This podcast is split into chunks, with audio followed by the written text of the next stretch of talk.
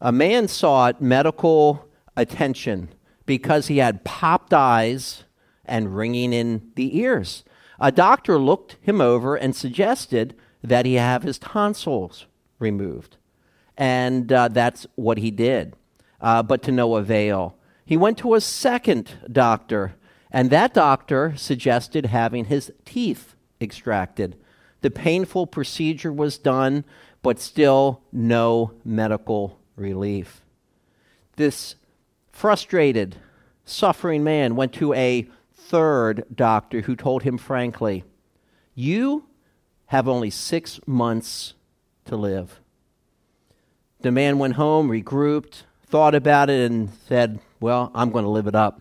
He went out and he purchased a flashy car and then hired a chauffeur.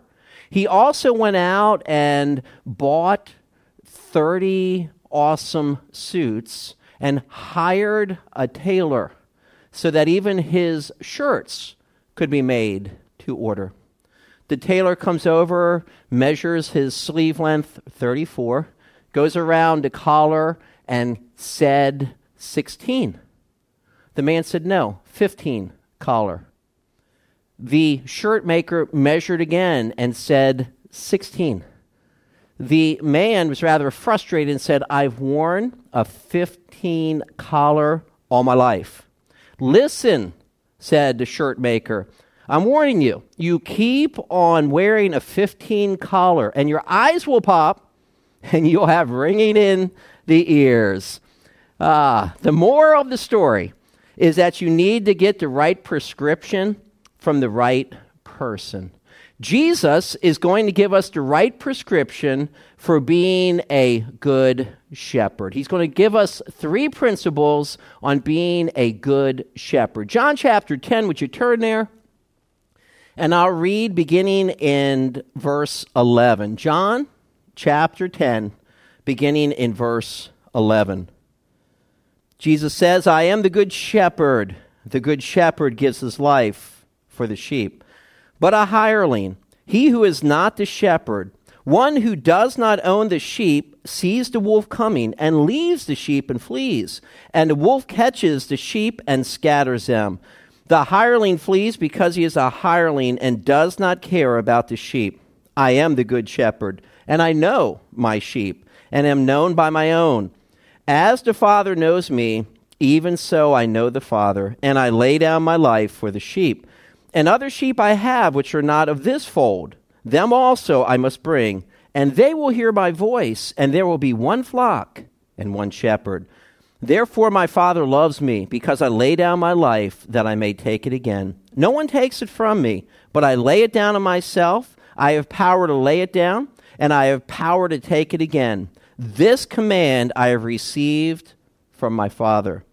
Therefore there was a division again among the Jews because of these sayings. And many of them said, He has a demon and is mad. Why do you listen to him? Others said, These are not the words of one who has a demon. Can a demon open the eyes of the blind? Would you bow your heads, close your eyes as I lead us in prayer? Father, we thank you for the life of the Good Shepherd, the one who lays down his life for the sheep, the one who has redeemed us, the one who loves us so very much.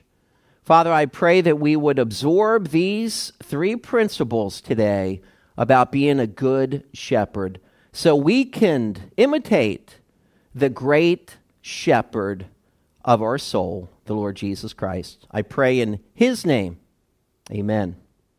Here's our first principle of three for today good shepherds willingly, notice that word, willingly, lay down their lives for the sheep. That's what we have in verses 11 through 13.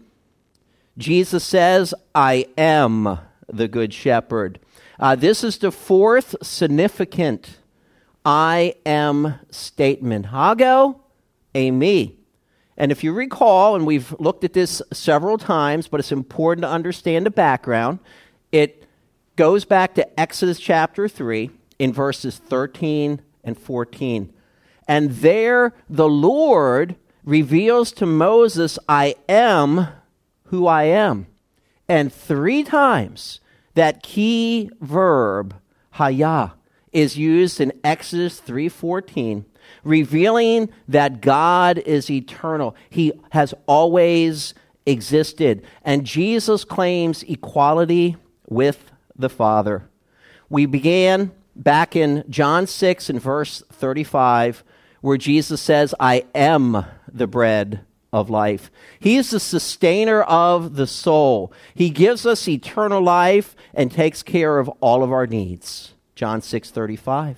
And then you had the woman who was brought to the Lord Jesus in physical darkness because Jesus had gone to the temple to teach while it was still very early in the morning, but yet she was in spiritual darkness, caught in adultery.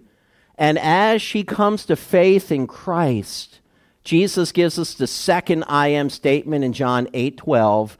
I am the light of the world. He who follows me shall not walk in darkness, but have the light of life. And we transitioned over to John chapter 10 for the third I am statement. Uh, twice we are told down in verse 7 and verse 9, Jesus says, I am the door. If you recall, in the sheepfold, it would be the shepherd who could lie on the threshold. Therefore, only through the shepherd could you have access to the sheep. He's our protector, He's the one who brings us to God. Jesus Himself is the way, the truth, and the life. No one goes to the Father except through Him. As now we come to our fourth I am statement, He's the Good Shepherd. And don't forget, there is a contrast that is going on in our passage. Uh, last week we reviewed uh, John chapter 9, 40 and 41. Would you look there with me, please? Then some of the Pharisees who were with him heard these words and said to him, Are we blind also? Remember, this is the account of Jesus giving sight to the blind man? And the Pharisees want to find out more about Jesus and are not pleased with the response of the blind man. Jesus said to them, this to Pharisees, verse 41, if you were blind, you would have no sin. But now you say, we see, therefore your sin remains. They were cloaked in self righteousness and remained in darkness. So when we learn that Jesus is the door and that he is the good shepherd, he is a contrast to the Pharisees that we learn about from John chapter 9. So, to understand the nature of a shepherd, uh, let us begin with 1 Peter chapter 5. 1 Peter chapter 5. Peter was a privileged man. Peter, James, and John often were called into the presence of the Lord Jesus Christ when the other nine were not. They observed wonderful things like the transfiguration in Matthew 17. Here in 1 Peter chapter 5, beginning in verse 1, Peter speaks about the elders. Uh, the term here for elder uh, has a Jewish origin. It speaks about both age and then also office. Speaking about the Jewish leaders in the Old Testament, here a term used for the pastor, the New Testament elder. The elders who are among you, I exhort. I, who am a fellow elder and a witness of the sufferings of Christ, and also a partaker to glory that will be revealed. And here's the command in verse 2 Shepherd the flock of God which is among you. Shepherd the flock of God which is among you. Do you recall in John chapter 21? Jesus confronts Peter, who had denied him three times publicly. And three questions Jesus asks of Peter to humble him, to restore him publicly. And you remember the emphasis of our Lord to Peter? Feed the sheep, tend the flock, feed those entrusted to you. And here now, Peter, an under shepherd of the Lord Jesus Christ, says, Shepherd the flock of God which is among you, serving as overseers, not by compulsion, but willingly. Remember that word willingly? It appears in our first point today. You are to have the attitude of a volunteer when it comes to caring for the sheep. And then he goes on to say, not for dishonest gain, but eagerly. Be ready and willing. That's the concept of the word eagerly. Nor as being lords over those entrusted to you. You're not to hammer the people into submission. Uh, you are not to be like the Gentile leaders who suppress the people underneath them. Don't be lords over those entrusted to you. And here's the contrast but being examples to the flock. Be good shepherds. Lead them to the Lord Jesus Christ. Care for them because you want to meet their needs and not fleece the flock. And the reward comes. Notice in verse 4 And when the chief shepherd, a reference to Jesus Christ, appears, you will receive the crown of glory that does not fade away. Come back with me, please, to John chapter 10. And shepherds, take heart that there will come an eternal reward for those who have served Christ well by caring for the sheep. So, Jesus in verse 11, he's the good shepherd, and the good shepherd gives his life for the sheep. Don't miss this statement that is so important and prevalent in what Jesus is communicating. He gives his life for the sheep. Let me show you how often this theme comes up. John chapter 10, let your eyes come down to verse 15. As the Father knows me, even so I know the Father, and I lay down my life for the sheep. John 10 17. Therefore, my Father loves me because I lay down my life that I may take it again. Verse 18. No one takes it from me, but I lay it down of myself. I have power to lay it down, and I have power to take it again. You see all the references here? Now, one more John chapter 15. Flip over there with me. John chapter 15. And come over to verse 13. This really states it well about the love of the Lord Jesus Christ for the sheep. John 15, 13. Greater love has, present tense verb, continuous action in present time. Greater love has no one than this than to lay down one's life for his friends. If you're going to be a good shepherd caring for the flock, then you must Uh, be an individual that is sacrificial. Paul in Philippians chapter 2, in the section that introduces the kenosis, the emptying out of Christ, and we'll deal with that more at the end of the sermon. But listen to Philippians chapter 2. 3 through 4. Let nothing be done through selfish ambition or conceit, but in lowliness of mind, let each esteem others better than himself. Let each of you look out not only for his own interest, but also for the interest of others. In the book of Philippians, it's Christ first. That's Philippians 1:21. For to me to live is Christ and to die is gain. And in others, second. And that's what we have in Philippians chapter 2. So we have the Good Shepherd. But now we have a contrast in John 10 in verse 12 about the hireling. That sounds like the Pharisees to me, who leaves the sheep, is not committed to the sheep. Why? Because he's nothing more than a hired hand. He's in it for the pay. Uh, by way of analogy, I'd like to take you back to 1 Samuel chapter 17. Perhaps this is one of the better known uh, passages in the entire Old Testament. It's David defeating Goliath. But I want you to think about David's background. David uh, is caring for the flock of his father Jesse. He has a vested interest. The father had entrusted David with the flock. And think about it is not not what God had done? He sent the Lord Jesus Christ, and who's the Lord Jesus? He's the good shepherd. Now, we have David standing before Saul, trying to convince the king that he is the right man to go out and defeat the nine foot, nine inch Goliath. And picking it up in verse 34, thinking about how courageous David had been.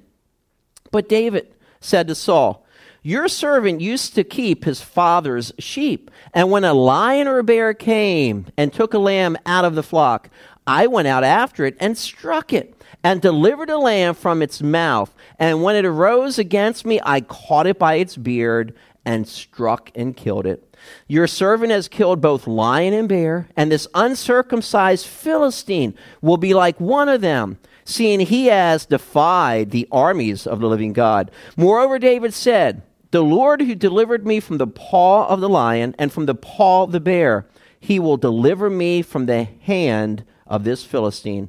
And Saul said to David, Go, and the Lord be with you. Was, consider this. Our Lord Jesus, he's not a hireling, he's not in it for the pay. He's committed. Uh, in the Old Testament, we learn this story, but what happened in time?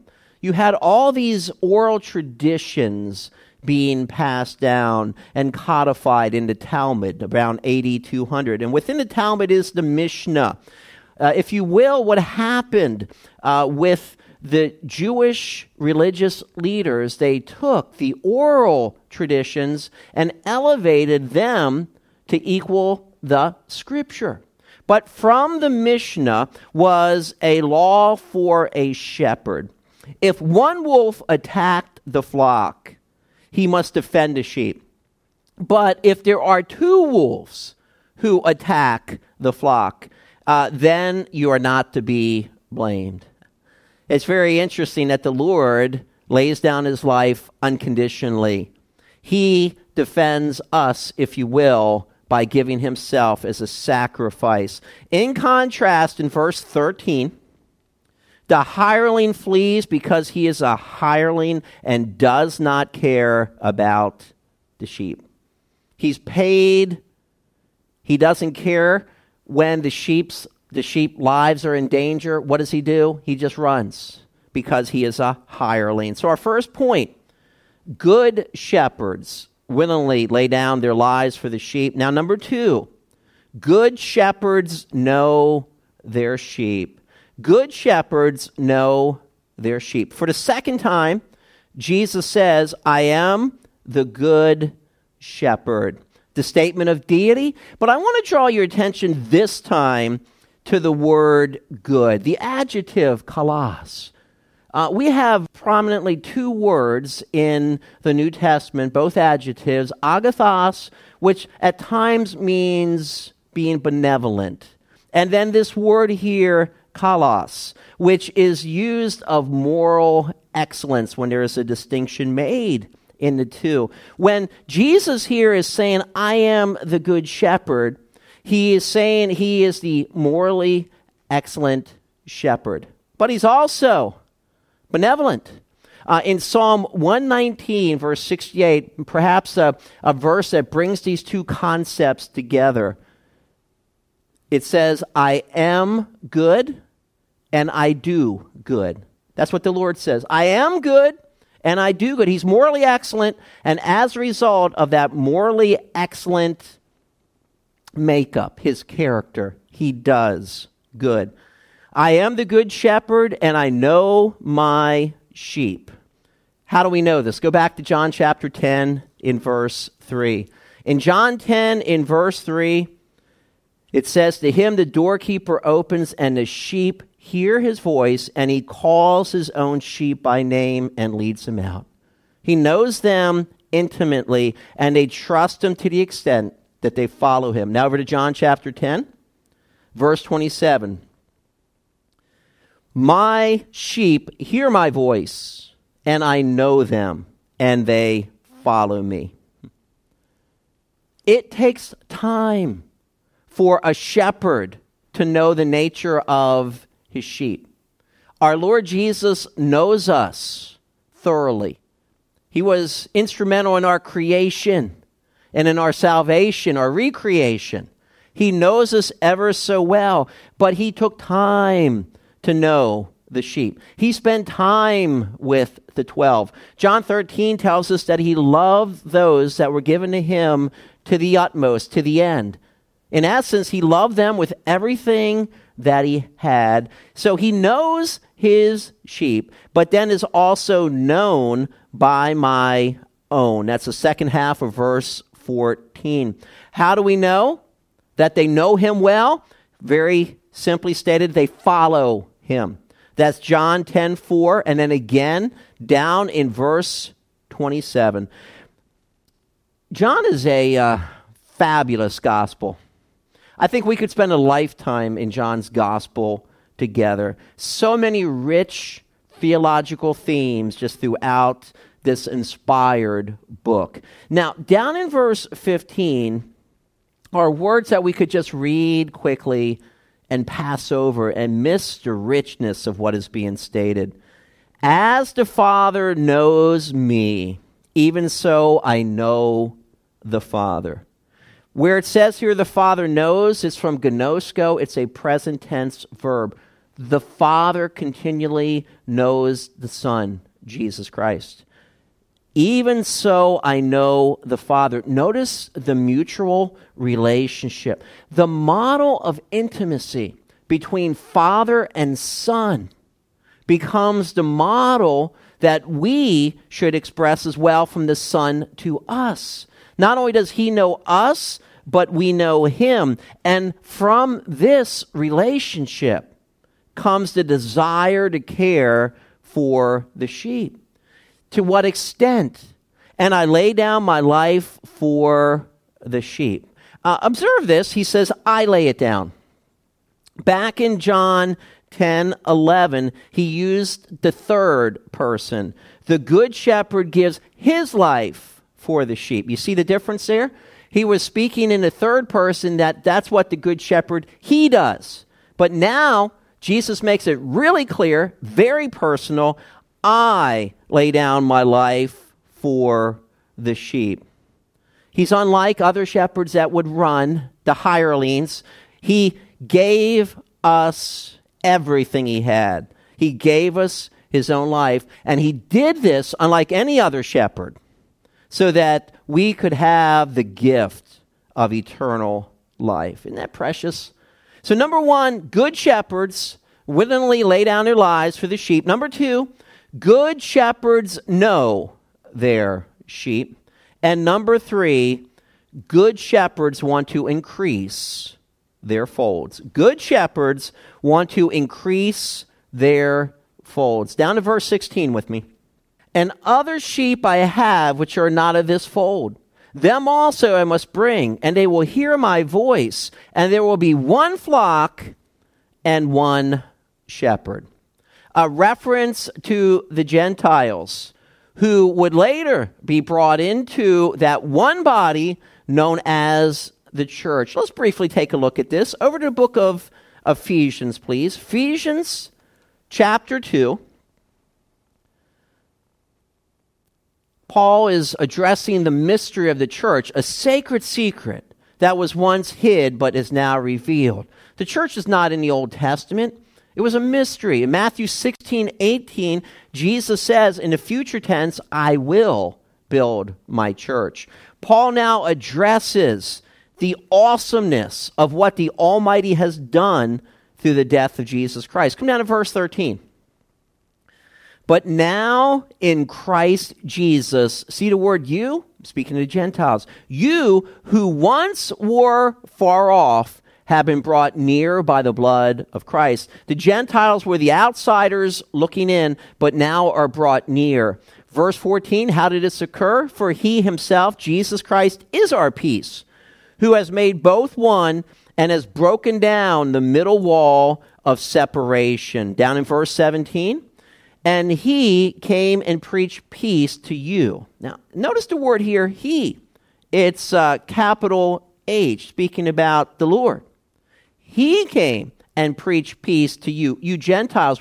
How did he do that? Well, through his apostles, through his prophets, because today we speak for the Lord. And he came and preached peace to you who were far off, and to those, see, the Jews who were near. Now in verse 18, this is beautiful. For through him, through Christ, we both have access by one Spirit to the Father. So our Lord Jesus Christ has made the way that the flock would be increased. How? Because he not only had reached out to his own, the Jewish people who ultimately rejected him, did they not? John 1:11, but then to the Gentiles. And as a result of that, today we have one body, the church. You and I have been entrusted with the Great Commission. Why? Because the Lord wants to add to his fold. He has tagged you and me in order to accomplish this great mission. In Matthew 28, uh, we are told to go and make disciples of all the nations, baptizing them in the name of the Father, Son, and Holy Spirit, teaching them to observe all things, and lo, I am with you always, even to the end of the age. How can we accomplish the impossible? It's through the indwelling Holy Spirit. This is why Jesus had told his disciples to wait patiently until the day of Pentecost, when the Spirit of God would come and indwell them. They would be baptized with the Spirit of God, which means they would be identified in the body of Christ. They would be given a supernatural ability through the indwelling Spirit to communicate Christ. This is what we are called to do today to increase the fold. This is our mission. This is our task. It was Jesus's.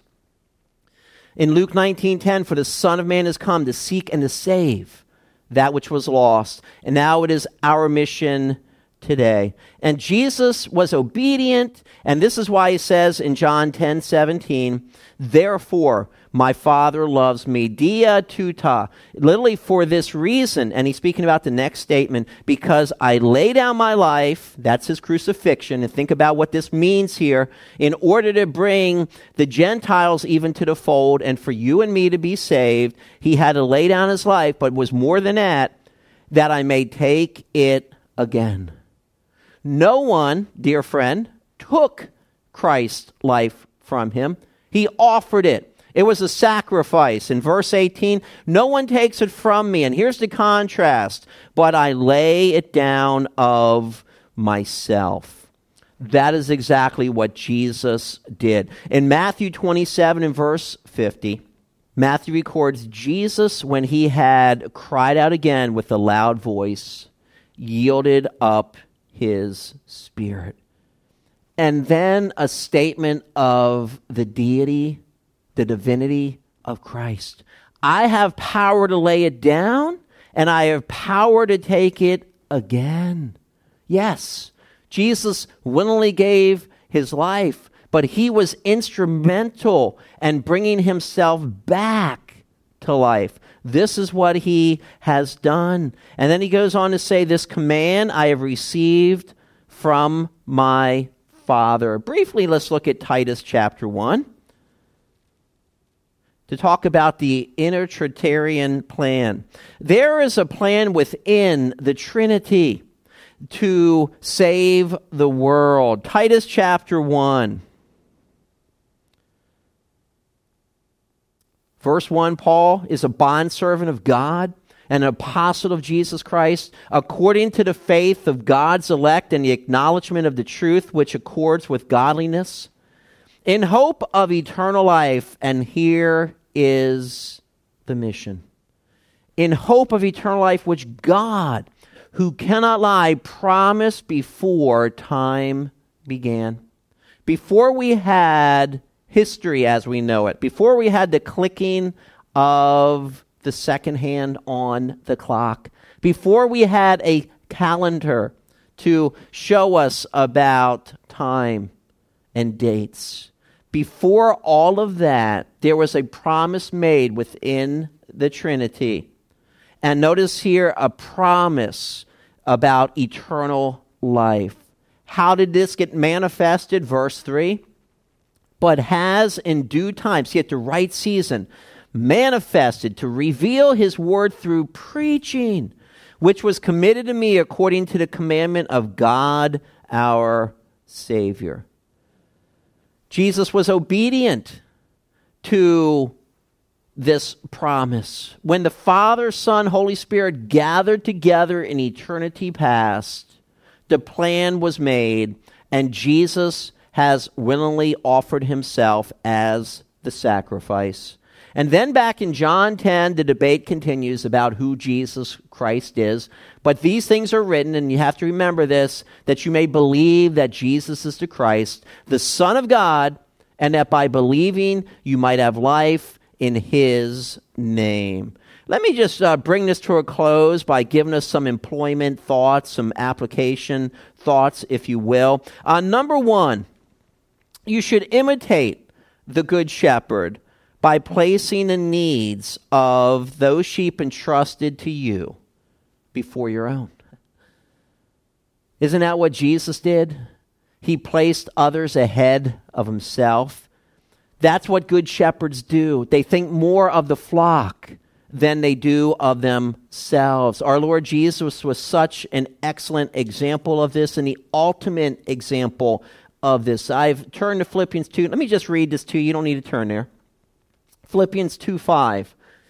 Let this mind be in you, which was also in Christ Jesus, who being in the form of God did not consider it robbery to be equal with God, but made himself of no reputation, taking the form of a bond servant. Jesus came as a slave, and coming in the likeness of men and being found in appearance as a man, he humbled himself and became obedient to the point of death, even the death of the cross. Therefore, God also has highly exalted him and given him the name which is above every name, that the name of Jesus every knee should bow, of those in heaven and those on earth and those under the earth, and that every tongue should confess that Jesus Christ is Lord to the glory of God the Father. We need to imitate Christ. And the remaining sections in Philippians chapter 2 talk about those who did. Men who gave up their lives, if you will, for the sheep, like Paul, who was poured out as a drink offering in Timothy, and Epaphroditus, who had a near death experience in order to minister to the saints. They're all good shepherds, but they were imitating the ultimate good shepherd. Second of all, you should imitate the good shepherd by aspiring to know the sheep you are shepherding. That takes time. Jesus' plan to change the world came as a result of spending time with 12 men prayed all night. The only time in the New Testament we have recorded that there was an all night prayer meeting is when Jesus chose the 12. And yes, one would be a traitor. But even out of the 12, he specialized on three. He worked really hard to give even more individual attention to Peter, James, and John. And he took them to special places like the Mount of Transfiguration or when someone was raised from the dead, when the other nine did not get to go with him. You've got to spend time with the sheep. They need to know that you love them and you need to really understand them. And what was the model for this? The eternal relationship between father and son. They know each other well. They have spent an eternity together. The reason the Father dispatches the Son, according to John 1, is that we might know the nature of God. But those two had spent perfect time together in harmony. An amazing thing, and of course, the Holy Spirit as well. So we need to know uh, the sheep, and we do this by imitating what our Lord Jesus did with his own disciples. And then, number three, and this is the evangelistic thrust you should imitate the good shepherd by aspiring to win the lost to Christ to increase his fold. We will get to enjoy the Lord forever and ever and ever in heaven. We'll get to worship Him, we'll get to fellowship with the saints, but there's one thing that won't happen in heaven evangelism. We are only granted one life in order to evangelize. Jesus understood this. He had his 12 focused upon three in particular and turned the world upside down through that relationship with them, but he evangelized. We need to do the same. We need to make disciples. We need to target our locality where we are currently at, but then also to see how we can have a worldwide emphasis. That was the battle plan laid out in Acts 1 8. Jerusalem, Judea, Samaria, to the othermost part of the earth. May that be true of us, and may we not be content in this life with not having people saved. We've got to invest in eternity, and that's by imitating the heart of the Good Shepherd and doing everything possible to increase his fold. Let's do that. Let's pray. Thank you, Heavenly Father. What a, a beautiful passage in John 10. We thank you about the life of the Good Shepherd and the intimacy that he enjoyed with the Father. Thank you as well that this becomes the pattern. And as we know you and walk with you, you energize us and you work in behalf of the one who waits on you. And I pray that we would stay in your presence and be energized by you and then go out and be good shepherds, that we would imitate the characteristics of that great shepherd of our soul, the Lord Jesus Christ. Help us to love those entrusted to us with everything that we have, as your son did. Help us to train them to evangelize. And then, Father, I pray that when all is said and done, and one day we stand before you as those shepherds receive a crown of glory that does not fade away, may we experience that reward. I ask in Jesus' name. Amen.